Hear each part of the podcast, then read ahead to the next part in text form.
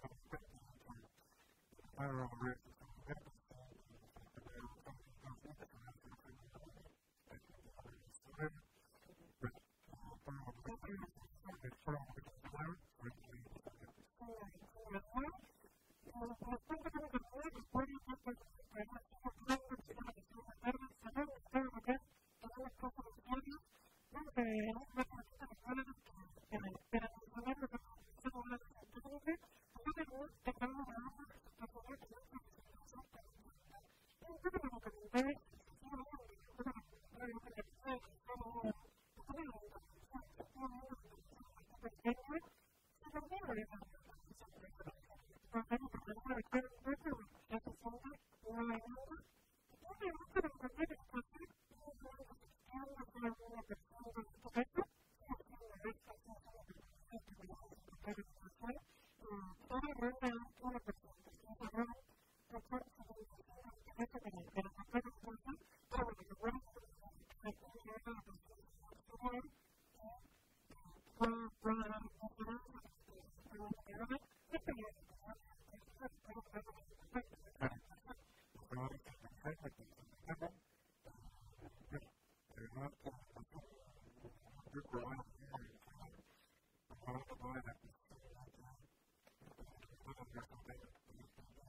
Okay.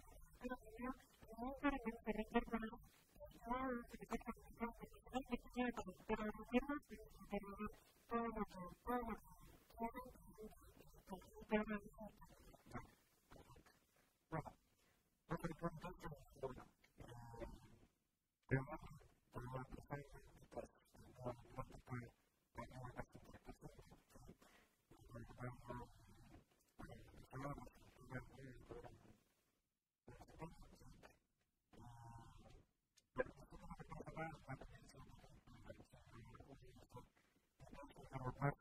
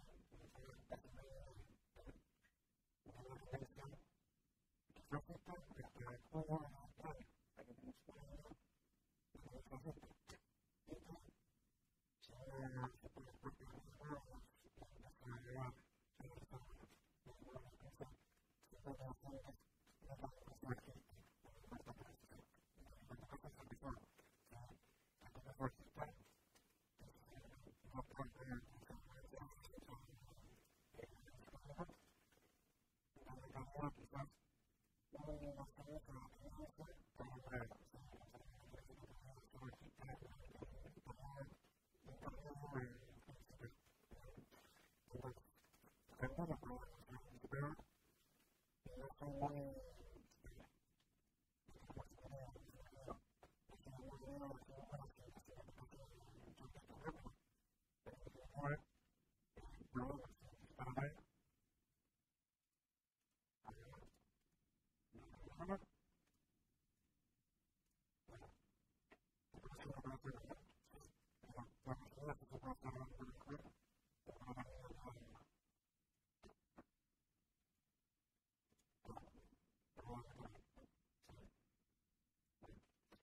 Gracias.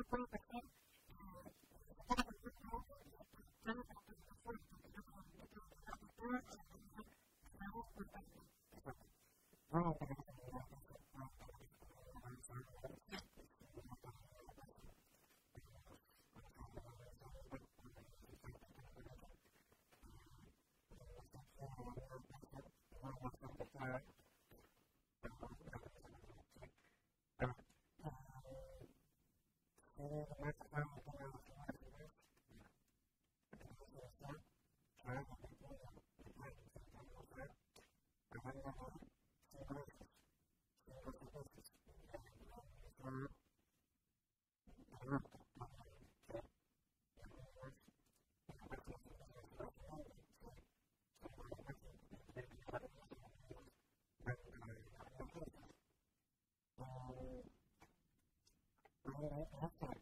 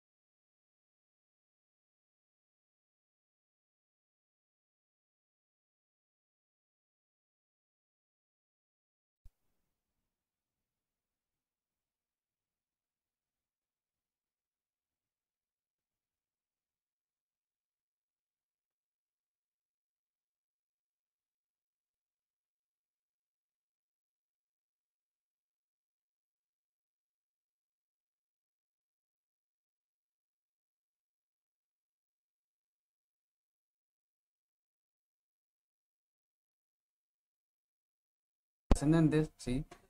El canal de regresión en versión, digamos, logarítmica, ¿no? El gráfico puesto en, versión logarítmica, bueno, eh, denota una tendencia bajista, ¿sí? YPF ya lo viene siguiendo hace, hace tiempo. No se escucha nada. No se A escucha. ver, damos un segundo. Seguimos entonces. Me decías, Mau, perdón. Bueno, bien, seguimos. La tendencia inició a ser bajista una vez que el doble techo fue efectuado, evidentemente. Las medias móviles confirman la- el cambio de tendencia, ¿sí? YPF entra en una tendencia bajista, lamentablemente, porque sé que hay muchos que lo siguen y muchos que lo operan. Bien, a mí me Sí. gustaba, de hecho lo hemos recomendado. Es que la realidad para, para largo plazo, ¿no? Si uno tiene que eh, pensar en, en lo que es la industria y en lo que puede sí. llegar a proyectar para largo plazo, puede tener mucho recorrido. Es más, quizás hasta esa caída es oportunidad. Ahora, hay que tener en claro que comprar ahora es comprar un activo de alto riesgo de cara a unas elecciones, entendiendo siempre, como siempre decimos, entendiendo eh, lo que lo que estoy comprando, bueno, Claro, puede ser una alternativa, sabiendo el riesgo que quiero correr. Si lo compro ahora, Mau, en el caso de, de entrar, eh, ¿entrarías, no entrarías, esperarías? Bueno, a ver, debería quebrar 10.60 hacia arriba, ¿sí? Debería superar 10.60 como resistencia de corto plazo, pero sí, sí, va a depender del volumen igual, ojo, ¿eh? Porque el volumen de hoy no fue para nada bueno con respecto a lo que fue el viernes, por ejemplo. Entonces el volumen es clave para vencer cualquier eh, resistencia en el caso de, de querer que el activo suba, ¿no? A Tal cual. MACD está en pleno cruce alcista, el estocástico está en plena sobreventa, ¿sí? Bueno, voy a aprovechar este bello momento para implementar el Concord, ¿sí? Y lo voy a denotar acá sin explicar demasiado. pero dándoles un, más o menos un panorama de qué se trata esto. Bien. Eh, el Concord obviamente va a funcionar en activos mucho mejor que en otros activos, pero la idea un poco es ver qué está pasando en el mercado, ¿sí? Ver qué está pasando con los grandes jugadores, con los jugadores más pequeños, ¿sí? Los cual. que influyen y los que no influyen en el precio. A ver, creo que la mayoría son inversores minoristas, los que están viéndonos, entonces tienen que tener en cuenta para no entrar en falso en cualquier activo, y esto es, esto es ideal acá, porque vos me decís, ¿entramos o no entramos? Está bien, más allá de la tendencia bajista y demás. ¿Entramos o no entramos? ¿Qué está pasando en el mercado? Bueno, esto es importante para saber qué está pasando con el activo, los grandes tenedores de estos activos. Sí, Bien. los famosos grandes jugadores o Exacto. quizás leen algún artículo o algún comentario de están comprando las manos grandes, ¿no? Tiene que ver, bueno, primero a veces se ve mucho en el volumen, más en las acciones argentinas que tienen eh, un promedio estándar de volumen, podríamos decir, Claro. y en el caso de que empiecen a entrar lo- los jugadores grandes, eh, se ve muchísimo ahí. Exactamente, exactamente. Cualquier activo que tenga poco volumen con respecto a otro, Claro, en IPF va a impactar mucho más que en Apple, por ejemplo. ¿sí? Porque claramente las grandes manos, los grandes jugadores, hacen que el activo se mueva mucho más rápido, ¿sí? Con esa volatilidad característica, más allá de que sea Argentina o no. ¿bien? tal cual. Bueno, explico brevemente lo que es el Concord. El Concord es, una, es un indicador, ¿sí? Bastante moderno, ¿bien? Eh, se utiliza más que nada, como les digo, para identificar tendencias o qué está pasando con el precio, si efectivamente es una tendencia o un cambio de tendencia o no, ¿bien? O si es un falso rebote o un falso avance, ¿sí? Bueno, a ver, eh, el precio se denota con la, lo que se llama montaña, ¿sí? Lo que se denomina montaña, que es la parte clarita o color marrón, ahí no sé dónde lo, no, cómo lo verán ustedes, pero Sí. lo veo como una especie de color clarito, ¿no? Beige, ¿bien? Se llama montaña y esto indica la tendencia del precio, ¿sí? Obviamente cuando, cuando el precio, cuando la montaña está por, de- por arriba de cero, ¿no? Claramente hay un, hay una tendencia que se inició, ¿bien? O sea que hay una fortaleza en el precio, ¿bien? Grandes jugadores, bueno, los grandes jugadores se representan como los tiburones, ¿sí? Se les llaman los tiburones y se representa con el color celeste, ¿bien? La montaña celeste o las, las ondas color celeste son los grandes jugadores. Cuando está por de arriba de cero, grandes jugadores comprando en el mercado. Cuando está por debajo de cero, grandes jugadores vendiendo, ¿bien? Perfecto. Y después tenemos los inversores minoristas o los, o los peces, ¿no? Como se les llaman. Eh, los peces son esta, esta parte de color verde, ¿sí? Esta, esta onda de color verde, que aparece por momentos y que tiene que ir, digamos, eh, no tiene que llevarle la contra a las manos grandes, ¿sí? Básicamente, para traducirlo de alguna manera. Bueno, obviamente cuando está eh, por arriba o por debajo, van a ir dando patrones, ¿sí? Se llaman patrones eh, en Concord. Vamos a identificar algunos, si es que hay, ¿bien? El primer patr- patrón que yo identifico acá es el patrón corte, ¿sí? Esta es la línea señal. Es un indicador complicado de entender, yo lo voy a explicar igual más adelante, pero más que nada para que ustedes entiendan por dónde va el tema. O sea, Cla- Claudio ya te está preguntando si entras o no directamente. Bueno, ahí vamos a, a llegar a la conclusión. Vamos. Patrón corte, ¿sí? Cada vez que la montaña corta hacia arriba la señal o la señal corta hacia abajo la montaña, ¿sí? Es una señal de entrada. Bien. Solo por precio, ¿eh? Esto es como si fuese el. MACD. Bien. La línea roja y la parte de montaña que es la parte de color clarito. Bien. Entonces, me está dando una señal de patrón corte alcista, ¿sí? O sea, la montaña está cortando hacia arriba la señal. Bien. Entonces, no es para tomar una decisión, pero esto es similar a lo que pasa con el estocástico y con el MACD, ¿no? Entonces dice, bueno, uno, bárbaro, está dando señal de entrada. Como siempre decimos, ¿no? Hay que tener varios eh, Claro. indicadores en vista. A veces me da entrada el estocástico, el MACD, después me confirma y eso es positivo. Pero, pero bueno, es una señal a considerar. Es una señal a considerar, pero no es lo único que considerar en Concord. ¿Por qué? Porque también hay que considerar, para no entrar en un momento equivocado, qué es lo que está pasando en el mercado. Y fíjate que tenemos, bueno, además de este patrón corte, tenemos también grandes jugadores vendiendo, ¿sí? Sí. Bueno, ¿qué pasa si yo, por ejemplo, ustedes, nosotros, ¿sí? los inversores minoristas, empezamos a comprar cuando el papel da compra ahora? Se va a generar lo que se llama patrón espejo, ¿sí? El patrón espejo es cuando las grandes manos, los grandes, ven- los grandes jugadores, ¿no? Empiezan a vender fuerte y los compradores son los minoristas, ¿sí? Ese patrón espejo es una señal clara de que el activo por ahí todavía le queda mucho para bajar. Sí. Porque hay grandes jugadores que mueven el precio y que empiezan a salir, como ya lo está denotando el Concord desde hace rato, ¿bien? Entonces, claro, uno dice, entro en un momento para un rebote y quizás no sea el momento propicio. Y fíjate que eso que vos estás diciendo, Mau, primero que la vela tuvo sombra, que también tiene mucho que ver, llegó, no pudo con los 10,60 y cayó. Eh, pueden ser, a ver, los activos argentinos esta semana van a tener muchísima volatilidad. Sí. Así que para trading, incluso diarios, seguramente sean operados. Ahora, tienen que estar con la atención en, eh, en el mercado, ¿no? Por otro lado, lo que está marcando el Concord es lo mismo eh, que Edu mencionaba al ver el gráfico del Merval, por ejemplo, ¿no? Poca, poca fuerza, eh, que sí hay ingresos, pero ver hasta dónde llega el rebote. Es un poquito lo que está pasando en IPF, lo Claro. que suceda, lo que sucede en eh, el Merval en general. Claro. En el Exacto. caso de caer, ¿dónde lo, lo esperábamos? Bueno, como, como primer precio veo que tenés marcado los 9 dólares. Sí, bueno, 9 dólares como posible soporte, ¿sí? Si es que efectivamente este espejo inverso, ¿no? Como se le llama en este caso, porque claramente el Si espejo, se da la caída. claro, si se da una caída por grandes ventas. Esto más que nada para que ustedes vean que hay jugadores grandes vendiendo, ¿sí? Que quizás no sea el mejor momento para entrar, ¿bien? De hecho, no es el mejor momento para entrar. Rebote de corto plazo, sí, fenómeno, genial. 10.60 pero probablemente sea una resistencia de corto plazo porque no, justamente como vos decís, no tiene fuerza el papel lo suficientemente Sí. como para poder vencer una resistencia. La fuerza se la dan los grandes jugadores, ¿sí? El impulso siempre se lo dan los grandes jugadores. No siempre ocurre, pero tengan en cuenta siempre esto, ¿bien?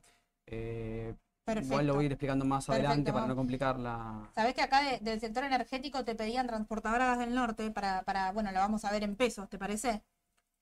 Bien, lo vamos a ver en pesos y es un papel que me gustaría ver quizás en la Se ADR. bueno, acumula, pero bueno. eh, Sí. está en un proceso quizá de, de acumulación, ¿no? Sí, esto generalmente se llama ruido eh, en un gráfico. ¿sí? Cuando hay una especie de lateralización y, e indefinición con un volumen bastante descendente. ¿sí? Es sí, importante porque vos tenés una resistencia en más o menos los mil pesos y el volumen es descendente.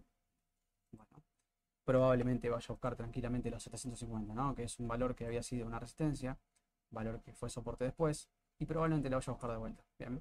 Em, desde la parte cuantitativa, para no complicarla mucho, MACD sigue dando señal de venta, sigue en zona positiva, entrando el histograma en terreno negativo y tenés el ¿dónde está? estocástico. Bien, estocástico neutral. Bien. No me dice nada, pero sí me dice MACD. Posiblemente pueda seguir haciendo ruido en este caso, pero ir a buscar los 750 aparentemente. Es lo más probable, está venciendo ahora la media móvil de 50 ruedas. Sí, es la media móvil verde que ustedes ven acá, es un promedio móvil. La media de 200, que es la media móvil quizá de referencia, ¿no? Como para usar Sí. tendencias, se ubica en 645 más o menos. ¿sí? No digo que puede llegar a 645 porque esto se va a ir ajustando a medida que el precio vaya avanzando, pero la realidad es que entre 750 y 645 es una zona de congestión, una zona de precios de lateralización que ya usó Transportadora Gas del Norte. Entonces, Suele hacer estos movimientos, ¿no? De acumulación, lateralización, ruido, ¿cómo, cómo lo...? y tiene picos de, de alzas y bajas, ¿sí? Propio de la volatilidad argentina, ¿no? Tal cual. Entonces, eh, es muy difícil quizás enganchar estos momentos, ¿no? Y, y identificar cuándo el papel va a caer fuerte. Pero bueno, siendo que la tendencia principal, de vuelta, tendencia principal, vamos a tomar últimos seis meses, es Argentina. Entonces, de los últimos seis meses, de hecho, ya prácticamente, eh, sí, desde, desde mayo, mayo, abril, ¿sí? De abril que tuvo la última suba y mayo que frenó, fines de mayo, esto ya es una tendencia principal. Y esto no es una tendencia alcista, yo no lo identifico como tendencia alcista, ¿sí?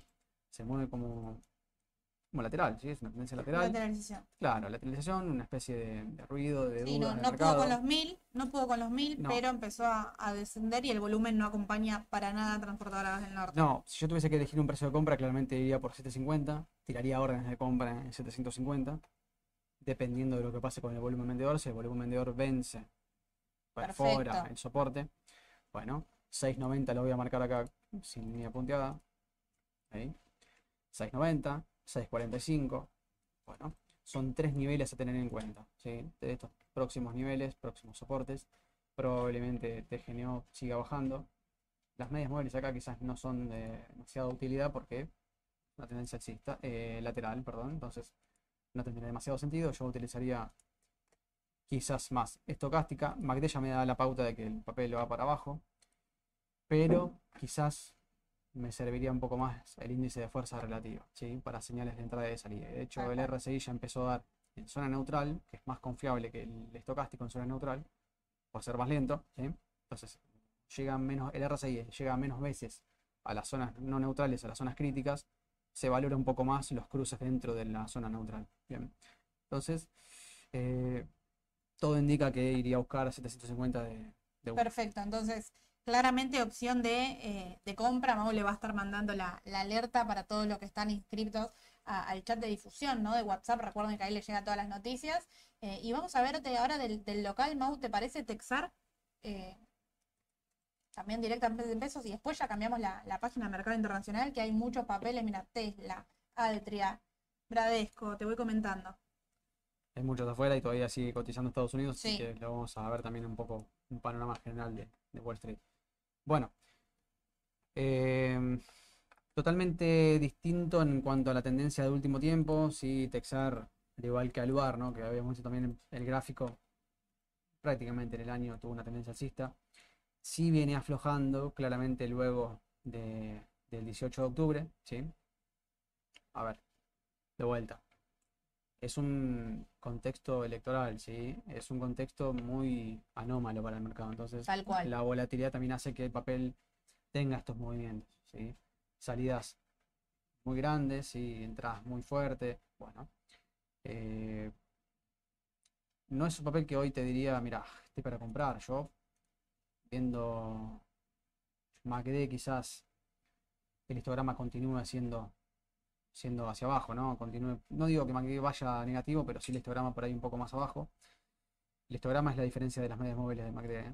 MACD está ahí, la diferencia entre media móvil y una media móvil misma. El estocástico está súper neutral. Segundo día de baja consecutiva, hoy cierra en menos 4, ¿sí?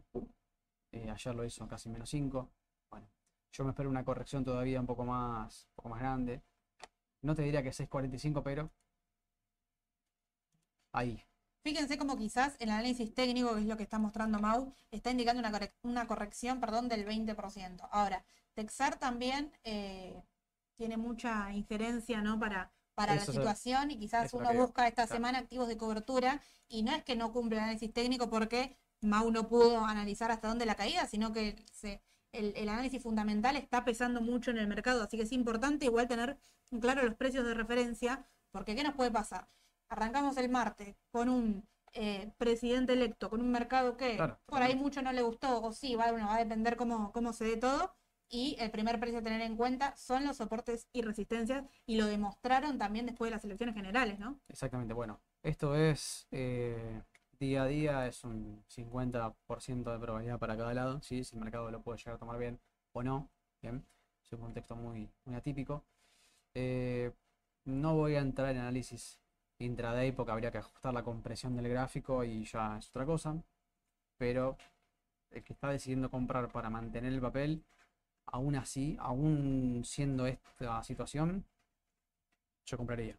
Ok. compraría Aluar, compraría Texar. Para mantener estos precios. Tendría porque son activos de resguardo, son activos vinculados a tipo de cambio, ¿sí? Eh, yo mantendría. Yo mantendría si estoy comprado, compraría en este contexto si estoy líquido. ¿sí? Si tuviese que elegir un papel del Marval, iría a este tipo de papeles. Bien, no IPF, iría a este tipo de papeles. Para conservar. Perfecto. Clarísimo, Mau. ¿Te parece? Vamos al mercado internacional y vamos a mostrar un poco lo que es la, pantalla de, los precios, ¿no? En este caso. Eh, Ahí le damos a actualizar. Perfecto. Y ahí Estados Unidos hoy está cotizando, bueno, prácticamente ven todo el panel verde. ¿sí? Bueno, tuvimos un dato muy bueno, que es el dato de inflación. Eh, se esperaba un 0,1, vino en 0. También es importante el interanual que bajó. Recuerden que Powell siempre marca ahí eh, el objetivo del 2%, ¿no? Entonces, mientras se encamina hasta ese objetivo, la encuesta que, que siempre nosotros mencionamos, Sí, por ejemplo, totalmente. que en torno a la tasa de interés, estaba hasta hoy a la mañana en un 80% que los principales analistas creían que no se iba a subir la tasa de interés. Bueno, es un número importante, 80, pero hoy por el cierre recién lo, lo abrí para chequearlo y 100% de los analistas creen que no va a tocar la tasa de interés. Tiene que ver con el dato y el mercado acompaña, ¿no? Sí, claro, totalmente. No es la idea de la Fed subir las tasas, sí es la idea de la Fed, el objetivo es bajar la inflación. Si la inflación viene cediendo con estas tasas de interés, no tendría por qué ajustar la política monetaria, no tendría por qué subir la tasa de interés de referencia. Entonces, acuérdense que esto es un rango de tasas. Bien, en Estados Unidos hay muchas tasas, pero la que Claro. maneja la Fed es el rango, básicamente es la tasa a la cual los bancos se endeudan con la Reserva Federal. ¿sí? O sea, ¿cuánto puede pedir un préstamo un banco? Ah, o el costo del dinero, ¿no? Básicamente en la economía. Entonces, claramente, al, al ser, al no ser tan caro, ¿no? O al no encarecer el costo del dinero, bueno, es mucho más fácil para la economía, ¿no? No, no contraes la economía en cuanto, por lo menos en el corto plazo. Bueno, panorama general de Estados Unidos, la parte tecnológica, mirá, Subiendo fuerte todo lo que es tecnológico, subiendo lo que es financiero. Tesla fíjense. 6. Exacto. Bueno, Tesla es lo que es lo que te habían pedido. Ahora lo vamos a ver en el gráfico. Sí.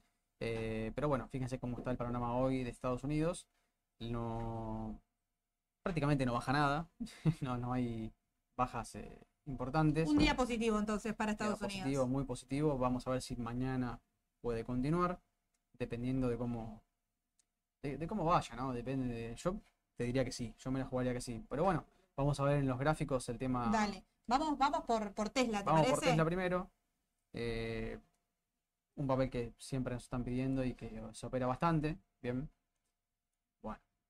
Acá yo dejé las bandas por el papel anterior, pero fíjense cómo está sobre casi la, la banda Bollinger eh, Sí. positiva, ¿no? El margen un, positivo, pa- un papel con bastante volatilidad. mucha volatilidad, entonces es propicio quizás medirlo con bandas de volatilidad.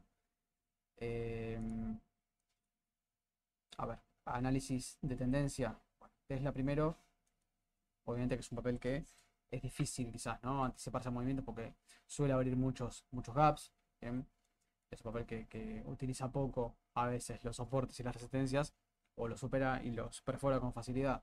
Entonces es muy difícil quizás medir eh, con certeza, ¿no? Dónde puede llegar a rebotar dónde puede llegar a, a frenar. Bien, pero bueno, veo un papel sobrecomprado claramente en el corto plazo. Con lo que subió hoy, excelente la, la vela igual que está dejando, quizás nos indica continuidad, ¿no? Bueno, va a depender del volumen, el volumen lo pueden medir acuérdense, con las barras o con el oscilador de volumen. Toda suba con buen volumen es importante. Si se mantiene por arriba de cero, quiere decir que el volumen es positivo. Hay que ver mañana, ¿sí? 240 como próxima resistencia. Fue en su momento soporte. Que estamos hablando del cierre del gap después del balance también, ¿no? Claro, Ahí 2.41 y... Exactamente puede ser. Claro, ¿Cuánto es el la- precio del, la del zona- cierre del gap? eh, el precio del cierre del gap Sí, y ahí, 242 más o menos. 2.42. 242, sí. Ahí sería un precio quizás esa zona, ¿no? 240, 242 para vencer. Habíamos hecho en su momento un análisis de FIBO.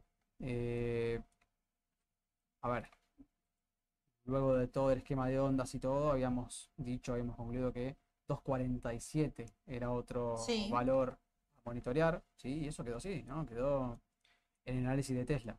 247 probablemente también, ¿eh? Puede ser que sea una zona quizás entre 240 y los 247, 249.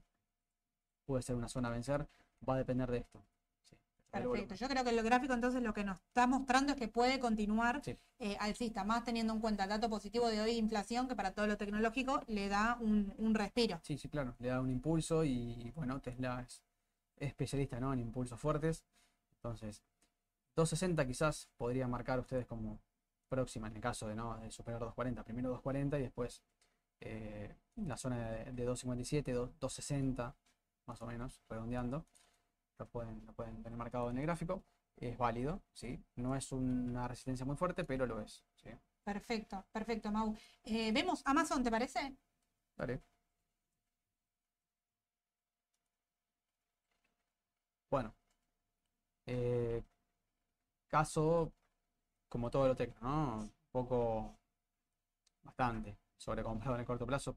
Yo creo que el Nasdaq rindiendo más de un 40% en el año Sí. se pasa un poquito, ¿no? Se pasó un poquito este año. Le sacó mucha ventaja a lo que es eh, Standard Poor's, sin ni hablar de Dow Jones. Entonces, bueno. Eh, el último tirón que tuvo Amazon parece aflojar, ¿no? Porque parece que el volumen se empieza a agotar. Es importante. Bueno, vamos a ver qué tal. Índice de movimiento direccional. ¿Por qué? El índice de movimiento direccional a mí me dice, bueno, ¿qué potencia tiene la tendencia que inició hace poco? Bueno, Tal cual. Entonces yo lo único que voy a medir es este tramo, ¿sí? Nada más, no olvídense de esto de atrás.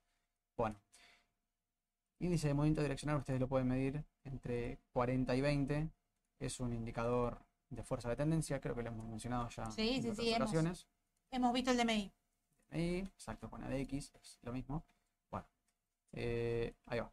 40 y 20, ¿sí? La tendencia fue fuerte para iniciar, porque claramente superó 20. Ahora, ¿qué pasa? Está en una zona de 145 que parece ser una resistencia, por lo menos en el corto plazo. Voy a marcar los 145 exactos.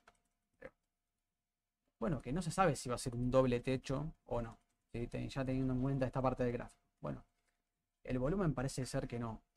Por volumen empieza a ser muy descendente. Esto no es, señal positiva, ¿no? De, de cuando hay una tendencia que es bull, ¿no? Que, que nada que ver tiene con, con este, con este volumen. O sea, no, no, no, no tiene, no condice, ¿no?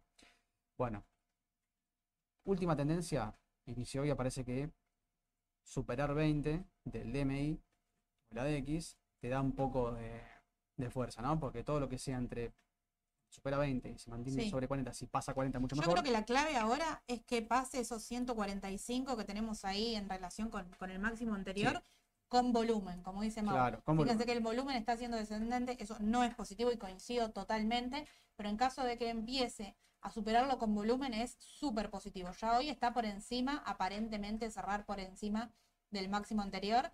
Eh, bueno, a ver que no sea una falsa señal y no me genere el doble techo, ¿no? Bueno, a ver, fíjate cómo descendió el volumen en el último tiempo, de la última suba que tuvo, ¿no? Es, es solamente este tramo, estoy analizando. Sí, Fíjate el descenso brusco que tuvo el volumen en Amazon, con lo cual te diría, mira, si yo tuviese que guiarme por todos estos indicadores, todas estas señales, esto no es muy fuerte, debería estar arriba de 40, o por lo menos llegando a 40. Y mira, te diría que no tiene mucha expectativa de poder superar. A ver, está en un máximo, ¿sí? ¿Qué pasa? Sí, se empieza a agotar. Se empieza a Siempre es complicado comprar en máximos, pero digamos, para tener algo de referencia, si quiero entrar en Amazon, bueno, que pase entonces esos valores con, con volumen, e incluso después lo puedo usar de soporte, ¿no? Si se llega a dar. Sí. Eh, eso es, eh, generalmente lo suele hacer, y antes de, de la pandemia, e incluso durante la pandemia lo vimos mucho, cuando totalmente. empezó a crecer el mercado tecnológico más que nada, ¿no?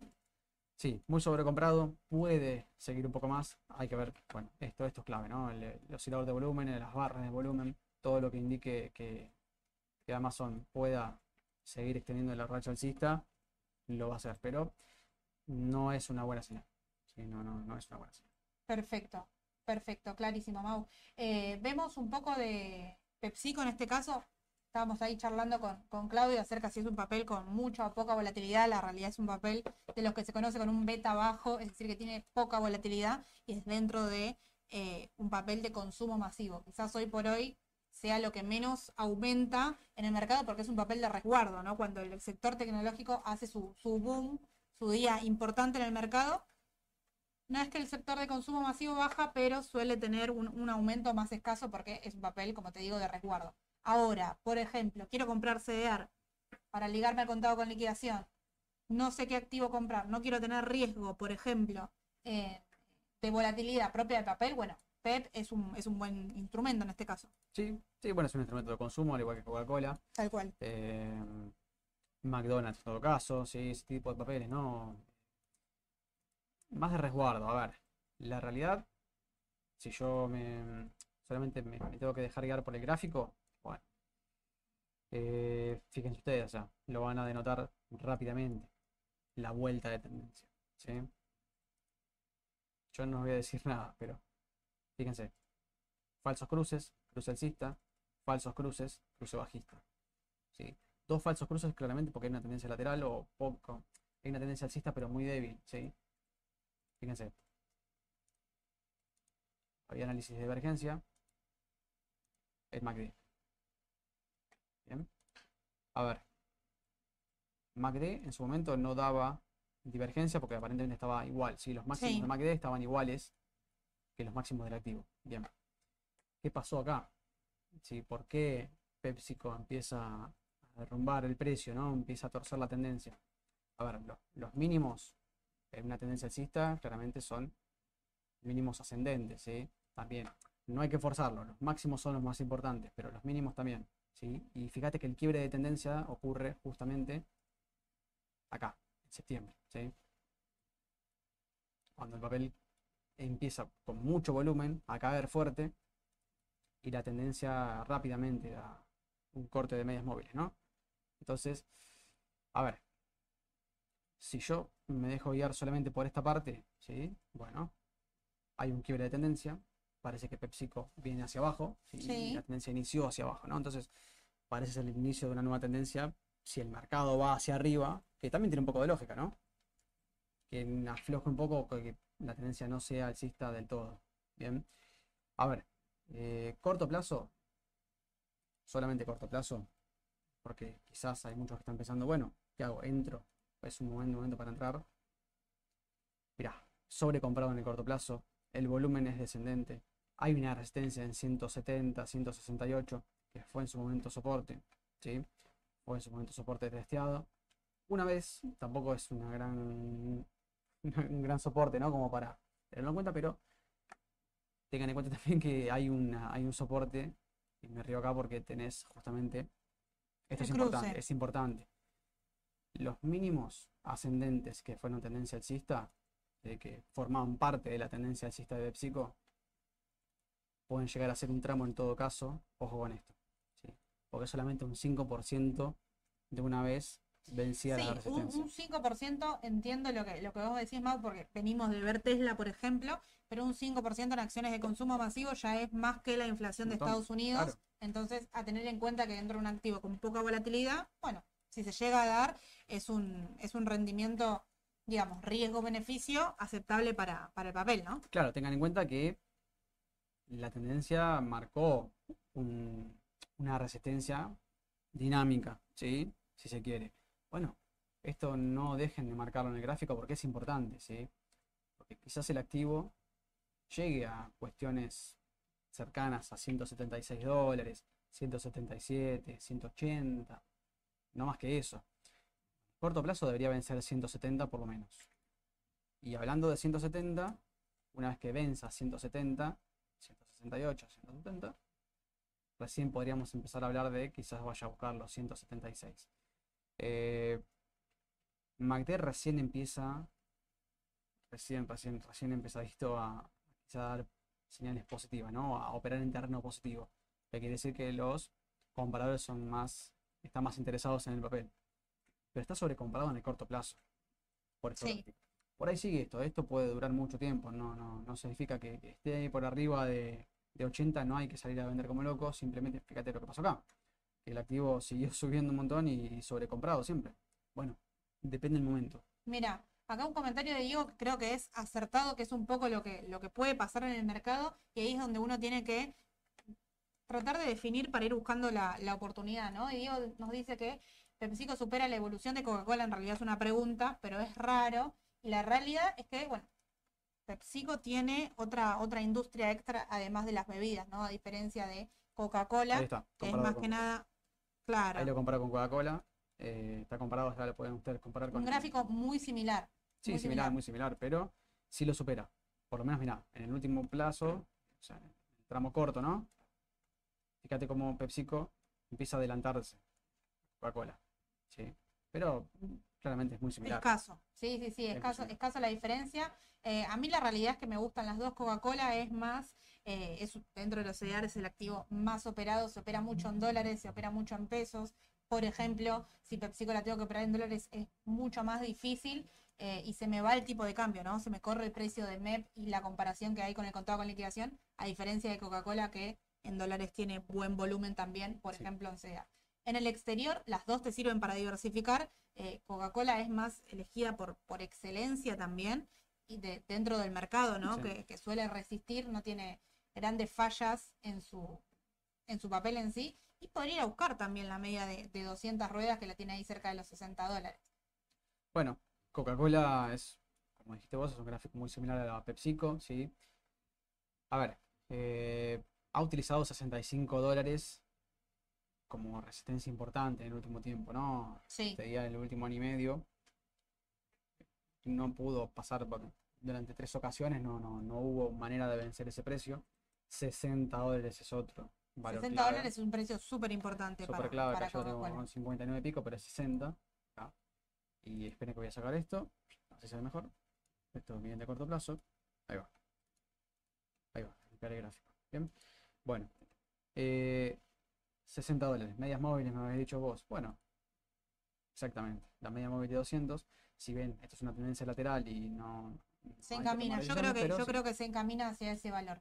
Eh, vamos a darle el, el- el cierre quizás al mercado internacional con el Standard Poor's, ¿te parece? Como para, para englobar. Sé que hay muchos papeles particulares que pidieron, lo vamos a seguir viendo. Pero un Standard Poor's que tuvo un salto importante para lo que es un índice, ¿no? Tremendo. Bueno, a ver. En cuanto a la. Si vos me a mí, mirá, ¿cómo ven el mercado en general, no? ¿Cómo ven Estados Unidos de acá en más? Con esta política monetaria, si la inflación empieza a ceder y todo, ¿no? Yo había hecho un análisis de FIBO, ¿sí? Donde habíamos visto que el retroceso del último impulso que tuvo después de la pandemia fue exactamente un 50%, ¿sí? A 350. Esto es el SPY, ¿eh? El, Sí. el ETF de, de Standard Poor's, pero la correlación es Sí, Eh, sí, es sí, la es misma, ¿eh? prácticamente exacta. es una correlación de uno, entonces no hay, no hay grandes diferencias. Analizar esto o el índice es lo mismo. Pero fíjate, mi teoría quizás poder ir por este lado, ¿bien? Tendencia alcista confirmada por medias móviles. Cuando uno analiza por FIBO tiene que tener en cuenta, no puede dejar atrás la cuestión de, eh, no lo encuentro, acá está, ondas de Elliott, ¿sí? Ondas de impulso y ondas de retroceso. El Standard Poor's retrocedió lo suficiente como para decirme, bueno, terminó quizás en octubre del año pasado la segunda onda. Bien. Tercera, cuarta y quinta. ¿sí? Por lo menos es el primer esquema de ondas. Fíjense en el esquema de ondas ahí, claro, el, el tercer punto que marca Mau, ¿no? Que tiene que ser superior al primero en este caso. Siempre. Una vez que yo marco los retrocesos de ¿Por qué es importante? Perdón, Mau, Sí. por el, por el techo que tiene en los 460. Claro. Bueno, ahí está el tema.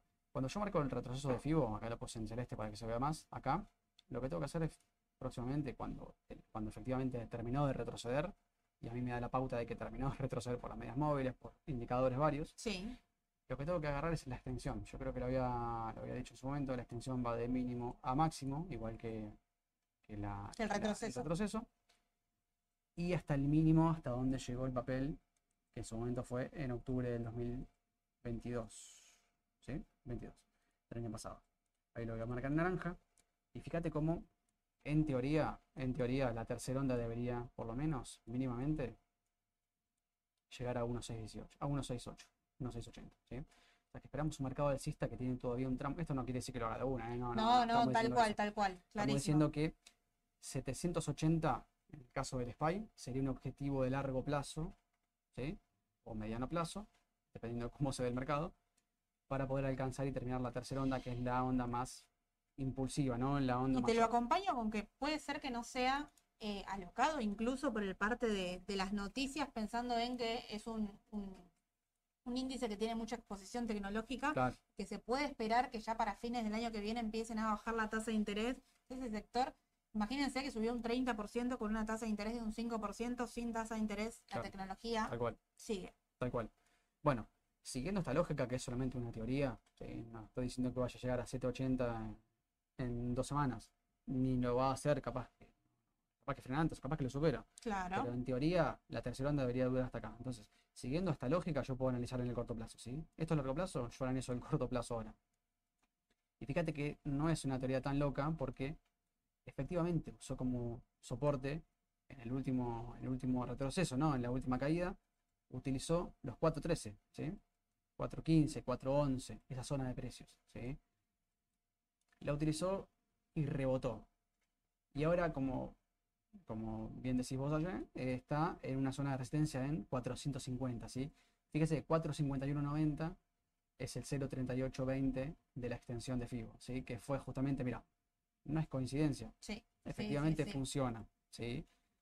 entre 450 y 4.5 y 4.60, perdón, es una zona de resistencia importante en el Standard Poor's. ¿sí?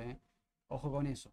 Una vez que yo tengo el esquema de ondas y todo, todo esto dibujado, ahora sí me pongo a analizar el corto plazo, porque si no estoy a ciegas. Necesito por lo menos tener un mapa, un mapeo de lo que está pasando en el mercado. Y se puede analizar esto en el esquema de ondas porque es un índice. Es mucho más fácil analizar un índice a largo plazo que analizar un papel como Tesla, por ejemplo. Entonces, bueno, corto plazo, eh, MACD entrando en terreno positivo, ¿sí?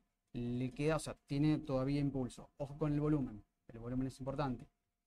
¿Sí? El volumen empieza a ser, digamos, eh, empieza en declive, ¿no? Empieza a descender. Bueno, ojo, son los primeros días de suba. También sería normal, igual que haga una chique después de un aumento de un 2% de una jornada, ¿no? Es un montón, un índice de un 2%. Sí, sí, sí. eh, Estados Unidos, no, no el Merval. Estados Unidos hablando. Pero bueno, de corto plazo se puede analizar por estocástica, por, por cualquier oscilador, RSI, quizás un poquito mejor. Lo pueden ver ambos para combinar. Em, a ver, quizás en este tipo de papeles sea conveniente analizar más la tendencia, pero de corto plazo te diría que tiene todas las de llegar a 460. ¿sí? Entre 450 y 460 es una zona importante de resistencia. Y lo voy a marcar acá. Lo voy a marcar porque tienen todavía, fíjate que es Otro un 2,5, claro. 2%, 2,30%, no más que eso eh, a vencer. ¿sí? Perfecto. Ojo con el volumen y bueno, nada, eh. Clarísimo, clarísimo, Mau. Bueno, como, como siempre le, le digo, mañana van a estar recibiendo absolutamente toda la información en un audio en Spotify que lo va a mandar Sole o lo mando yo eh, directamente a la mañana. Recuerden agendarse el número de difusión, es muy importante estar informados en esta, más en esta época, ¿no? Hay novedades en el exterior.